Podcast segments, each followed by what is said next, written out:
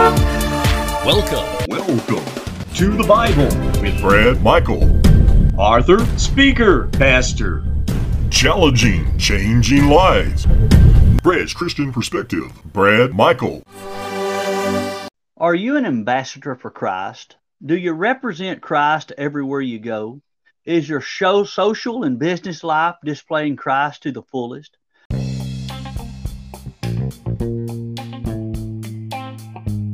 I guess the biggest question that needs to be answered is the question Are people seeing Christ in you? The apostle Paul tells us in 2 Corinthians chapter 5 that no matter what he is doing, Christ is being magnified through his life. Paul then goes on to tell us it is to our benefit that he lives life in this way.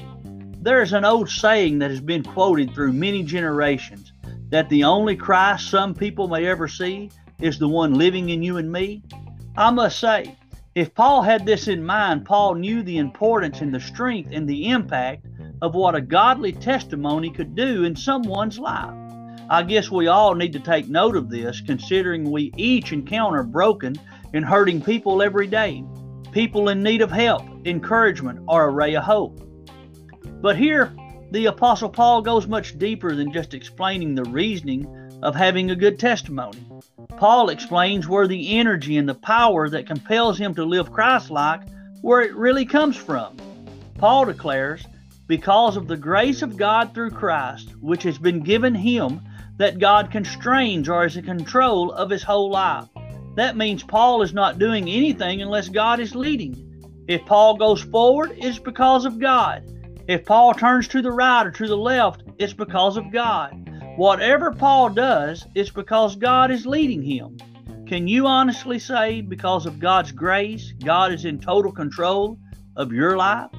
In Galatians chapter 2 and verse 20, Paul gives what genuine grace causes to experience before God. And that is, one must die to self and let Christ live through him. Now back to our scripture passage in 2 Corinthians chapter 5. Now remember, Paul has already declared God is in total control. Now, Paul is going to give from where his power and his testimony comes from.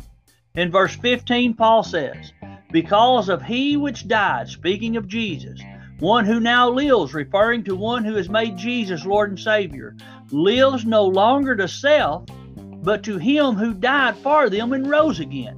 Moreover, Paul adds in verse 17, that every saved, born again believer must give up in order to die to self and live for Christ. One must give up his old lifestyle of his sinful ways of living and put on the new lifestyle of Jesus. This isn't a maybe or an if, but a must to be an ambassador of Christ. The only Jesus some broken and hurting person may ever see, remember, is the Jesus living in you and me. Would not it be a shame if that individual who needing help, strength, encouragement, or maybe even the Savior failed to see Jesus in you and me in their time of despair, may we all represent Jesus to the fullest of our abilities. And remember, the actions and the words people hear from you and I can either draw them to Jesus or push them further away.